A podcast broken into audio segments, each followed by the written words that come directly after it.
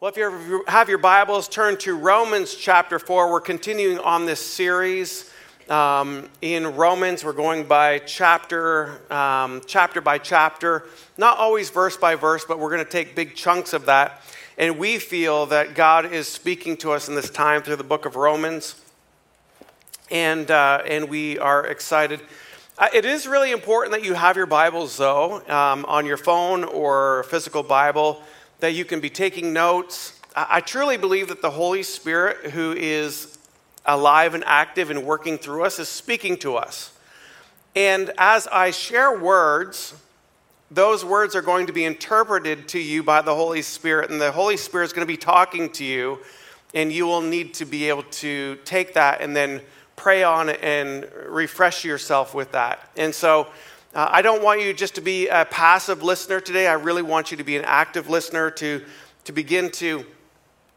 Oh my, was that my OCD just kicking in there? I needed to turn that table. um, all right, why did I say that out loud? Sometimes I go into squirrel moments and I just uh, share what I'm thinking, which is, can be very dangerous. Can very dangerous. Before I get into this message, I, I, just want to let you know when, when, the, when I gave my life to Jesus, um, or I would say, sometimes I would say when Jesus found me, but he's been always after me. I, I grew up in the church in Canada, a Presbyterian church, and I had a form of godliness but denied its power. I went to church every Sunday as a part of youth group. I actually sang in the choir, hard to believe.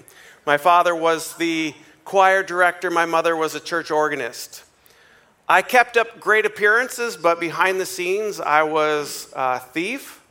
I was a liar. I uh, had relationships with my girlfriends, which would be not godly, they were inappropriate.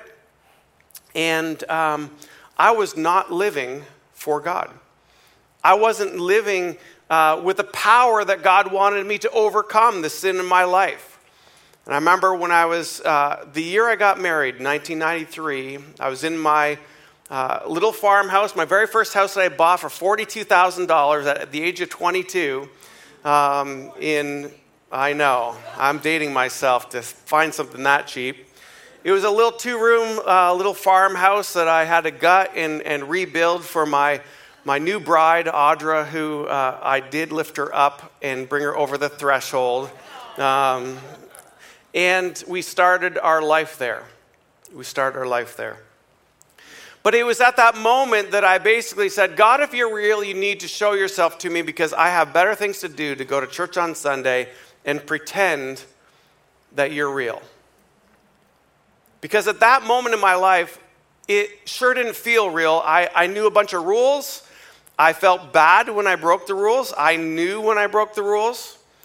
Um, after all, I grew up in the church. My conscience, I still had a conscience, but I didn't have the power or, quite frankly, the desire to live for God. After all, I, I, because of that, I then said, God, are you real? Many of you have heard this story. I'm not going to spend a lot of time. A friend of my brother's came over to my house in my living room, and I knew there was something different about him.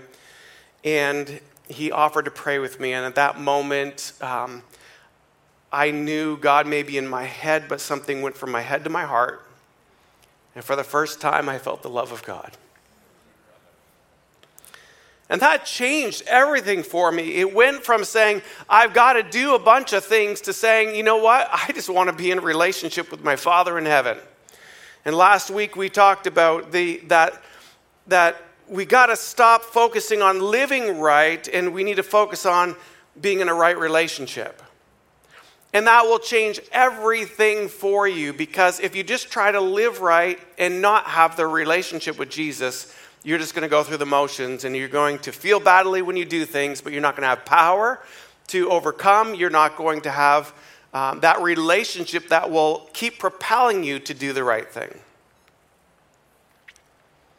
So, Romans chapter 4 carries over a lot of the same ideas from Romans chapter 3, and I don't really want to repreach that, but it is interesting that now Paul, who writes to the church in Rome, begins to talk about um, Abraham's life. Now, if you know of Abraham, Abraham's Old Testament, um, the account of him, Abraham was promised that he would be the father of nations.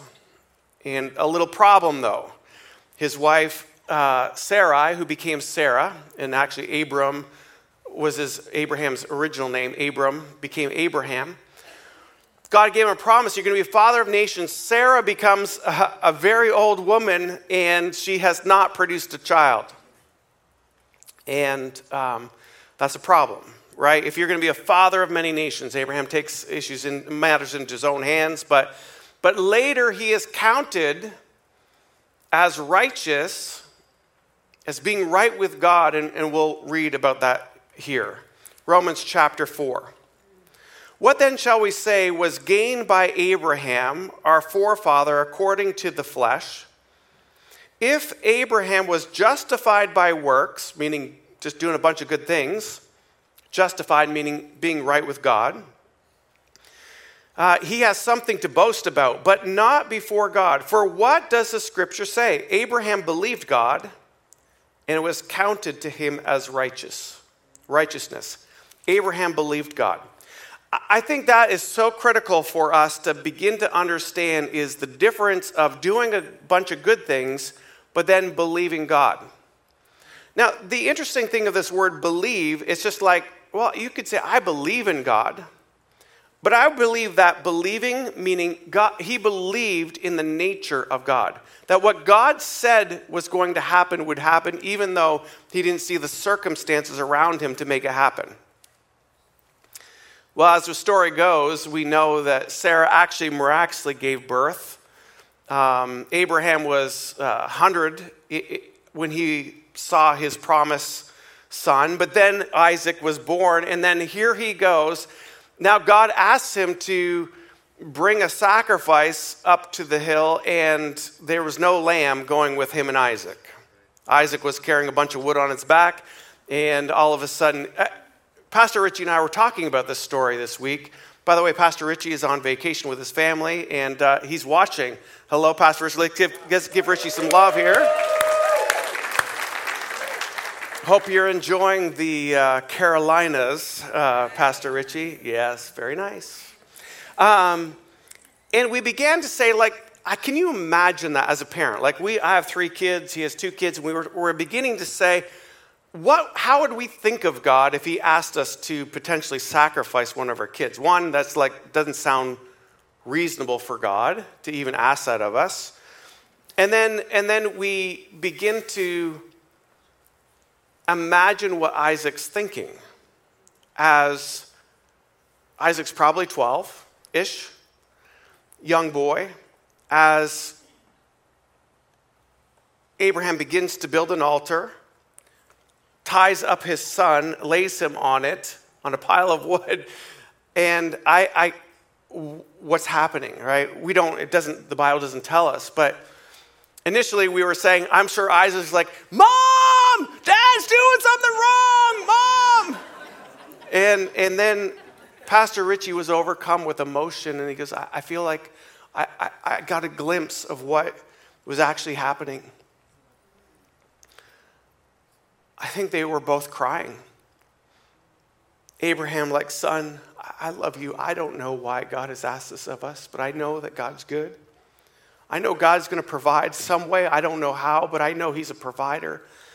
And just weeping because of his love for his son, but yet his devotion to God, who knows, he knows God so well that he knows that God somehow is going to provide.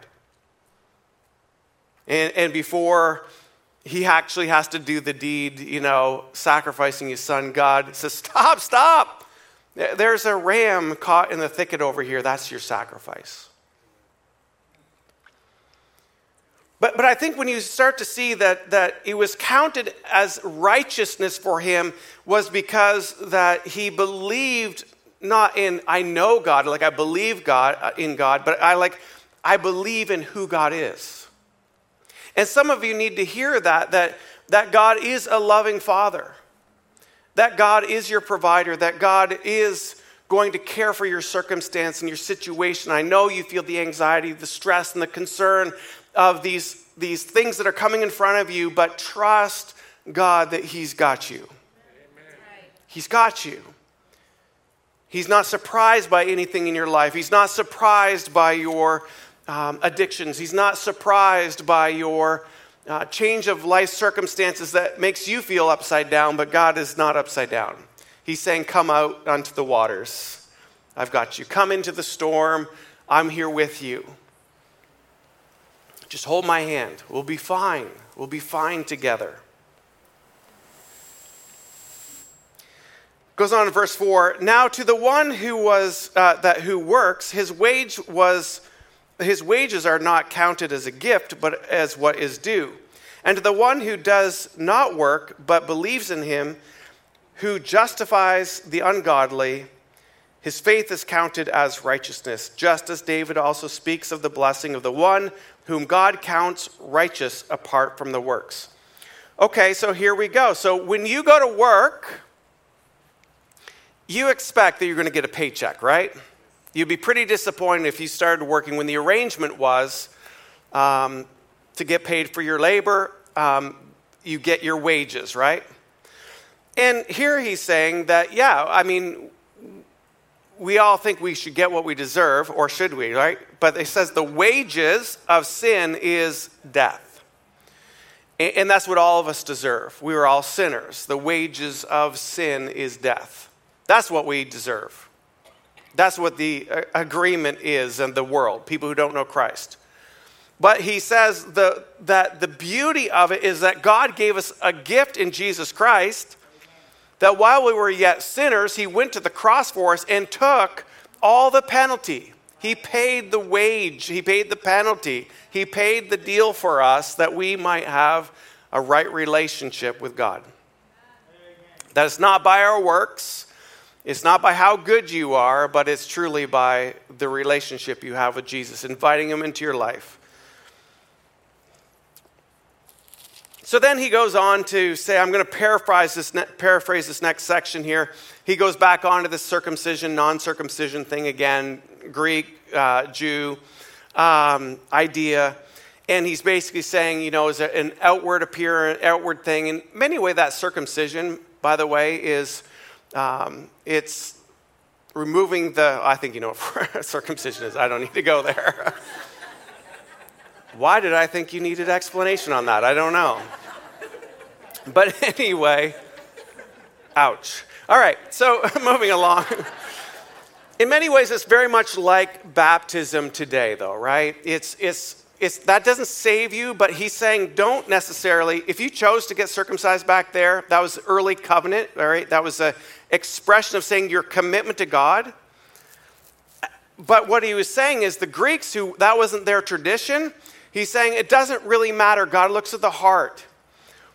But he is saying, though, that there, I, that's why I equate it to baptism, because I think baptism is important. I think it's Jesus asks us, to, asks, asks us to do that in the New Testament.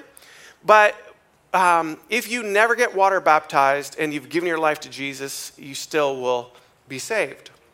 However, I still really believe that being water baptized is really important for your growth of your faith. But here again, he's making this argument because you know what? If you get water baptized and then if you just go on living the way you're, you're, you lived before Jesus, your water baptism meant nothing, right? It's, is to really see what God is doing in your heart. And it's through a relationship. So I'm going to pick it up on verse, uh, chapter 4, verse 13. For the promise of Abraham and his offspring that uh, he would be heirs of the world did not come through law, but came through the righteousness of faith. Okay, so what's faith? Faith. Well, um, actually, faith is I think it's in Hebrews, it talks about what faith is. It's the, I think I wrote it down somewhere. Basically, it's, it's what is hoped for, but yet not seen. Right? Is the evidence of things hoped for, but um, things not seen. Is that Hebrews 4.17? Does anybody know that? Oh, 11.1. Okay. Hebrews 11.1. Some of you guys are smarter than me. I love it. Um, so that's what faith is. And in many ways, that's really what he's saying is that we have to come to this place of faith in Jesus Christ and faith in, in what God has established for us. But then we actually see it played out when we give our life to Him. I, I've seen some of your stories, right? I know some of your history, your life before Jesus, my life before Jesus, right? And and it becomes evidence. My faith in Jesus, accepting Him into my life, became evidence of now uh, being a new creation, and my life is changed. I have greater ability to overcome sin. I have different desires. I have realized my life has purpose, and that Jesus has, you know, given that purpose to me and a calling, and I get to walk in that. So he counts his faith as righteousness. Verse 14 For if it is the adherents of the law who are to be the heirs, faith is null and the promise is void. For the law brings wrath, but where there is no law, there is no transgression. So all the law does is it shows us where we're coming up short. Like for me, before I gave my life to Jesus, I knew when I did wrong things, but it never had the ability. If I decided, you know, I'm going to stop lying, I'm going to stop stealing, and that is going to make me right before God. All that's going to do is just make me more a self disciplined person. That's all it is. But he's saying the law t- show, shows you where your, your shortcomings are, but it is in only through faith in Jesus Christ that makes us right before God. Verse 16, that is why it depends on faith, in order that the promise may rest on grace or rest on Jesus and be granted to all of his offspring. Not only to the inheritor of the law, but also the one who shares the faith of Moses, who is the father of us all. It is written, I have made you the father of many nations in the presence of God in whom he believed. There's that believed again in the presence of God that he knew, who gives life to the dead and calls into existence things that do not exist. And some of you need to hear that. Right now, you have lost hope. You've lost um, this sense that you knew that God had some promises for you at some point in life, and you lost that assurance that God is able to take something that does not exist now and will bring it to fruition at some future time. Know who God is, because that, that's what God loves to do.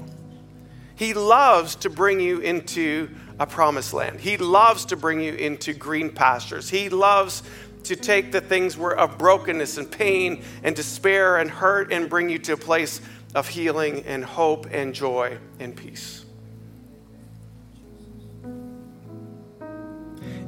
In verse 18, it says, In hope he believed against hope that he should become the father of many nations as he had been told. It's interesting. In hope, he believed against hope. Basically, he's saying, against all odds, he still had hope. Against all odds, he still had hope. Some of you need to hear that today. Against all odds, you can still have hope because God is a God who keeps his promises. Because God is faithful and he's a good father.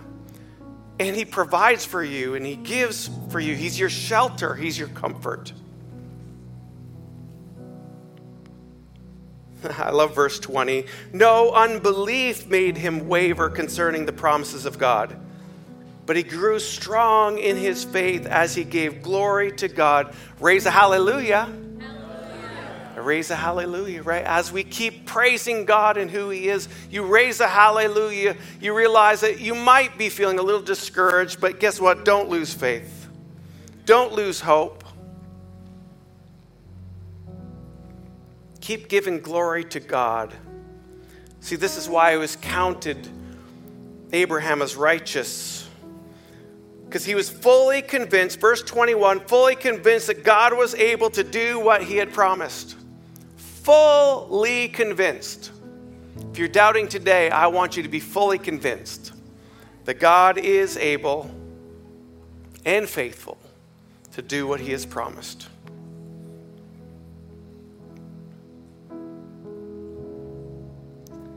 Verse 22 That is why his faith was counted to him as righteousness. But the words it was counted to him were not written for, the, for his sake alone, but ours also.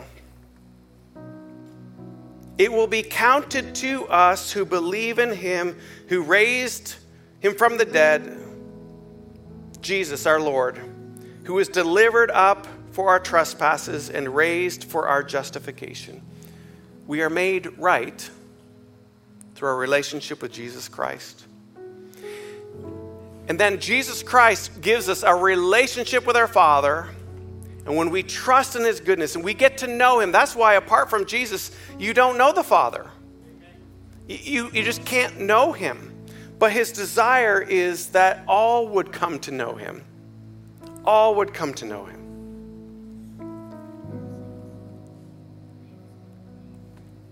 So, do you believe today? Do you believe in, in who God is, but not just who He is, but knowing Him in a closer, more intimate way? Do you know Him as the one who's able to make the unseen seen?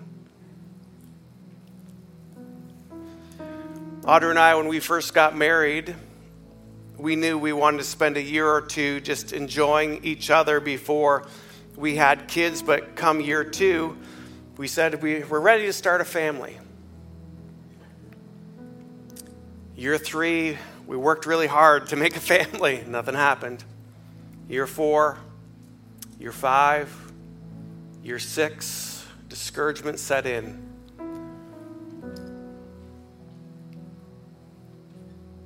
Lord, I, I know you put it in my heart, I'd love to have kids. Audra desired to have kids. We wanted to have a family together, but it was not working. It was not happening. And then I remember a point in time as saying, Why are you working so hard to try to make something happen? and we just said, You know what? We just need to give this to God. We just need to trust that if He wants us to have kids, He's going to allow us to have kids in His right and perfect time. We stopped trying. We tried, but didn't. Okay, don't need to go there. But in other words, we stopped, you know, saying, God, we need to have kids. Year seven, our son was born. And then the second and the third, beautiful kids. I share that story because it's so easy when, when we see things from our perspective, it's not happening in our time. And then we can begin to start questioning and doubting is God good? And I want to tell you, I know that's human and that's our flesh speaking, but God is good. And He's faithful, and His timing is perfect, and His promises are yes and amen if you have something in your life today that you you're hitting a wall, you're discouraged, you're um, you haven't seen it come to pass yet. Instead of getting frustrated with the situation, just get closer to God. Get to know Him even closer, even better. Because as we do, that's counted as righteousness before us. And, and God is able to do the things when that seems so impossible, like Abraham and Sarah when Abraham was 100 and Sarah was 99, and, and the miracle took place. So even when you think your season's done and it's all washed up and you, it can't happen anymore, God is saying, But let me be God. you don't need to be God. Let me be your father. You don't need to have it all together. You just need to have me. Today, I hope that is an encouragement for you. If you've been trying really hard in your flesh to make something happen, I would encourage you to give up. Give up on you trying to make it happen. But I would encourage you, when you give up, you give in to letting God love you in your circumstance, to let God be your father and your provider. He's a good, good father. He cares for you. He sees you, He sees your situation, and He wants to be there and count you righteous, to be right with God because of your faith your belief in knowing who He is. Welcome to Church Online. My name is Pastor Mark, and I just want to say thank you for taking the time to join us in watching our services online. Maybe you can't be at our location today and you're watching this from home or on the road. We just want to say thank you for tuning in. And maybe you can't get to a physical location at Grace Capital Church, then this becomes part of your regular routine to do church live on your computer or on your device. We want to say, invite some friends with you. Do church together. Life is so much better together, and discovering what God has for us is meant to be done in community gather people together and enjoy these services for weeks to come. Thank you for watching.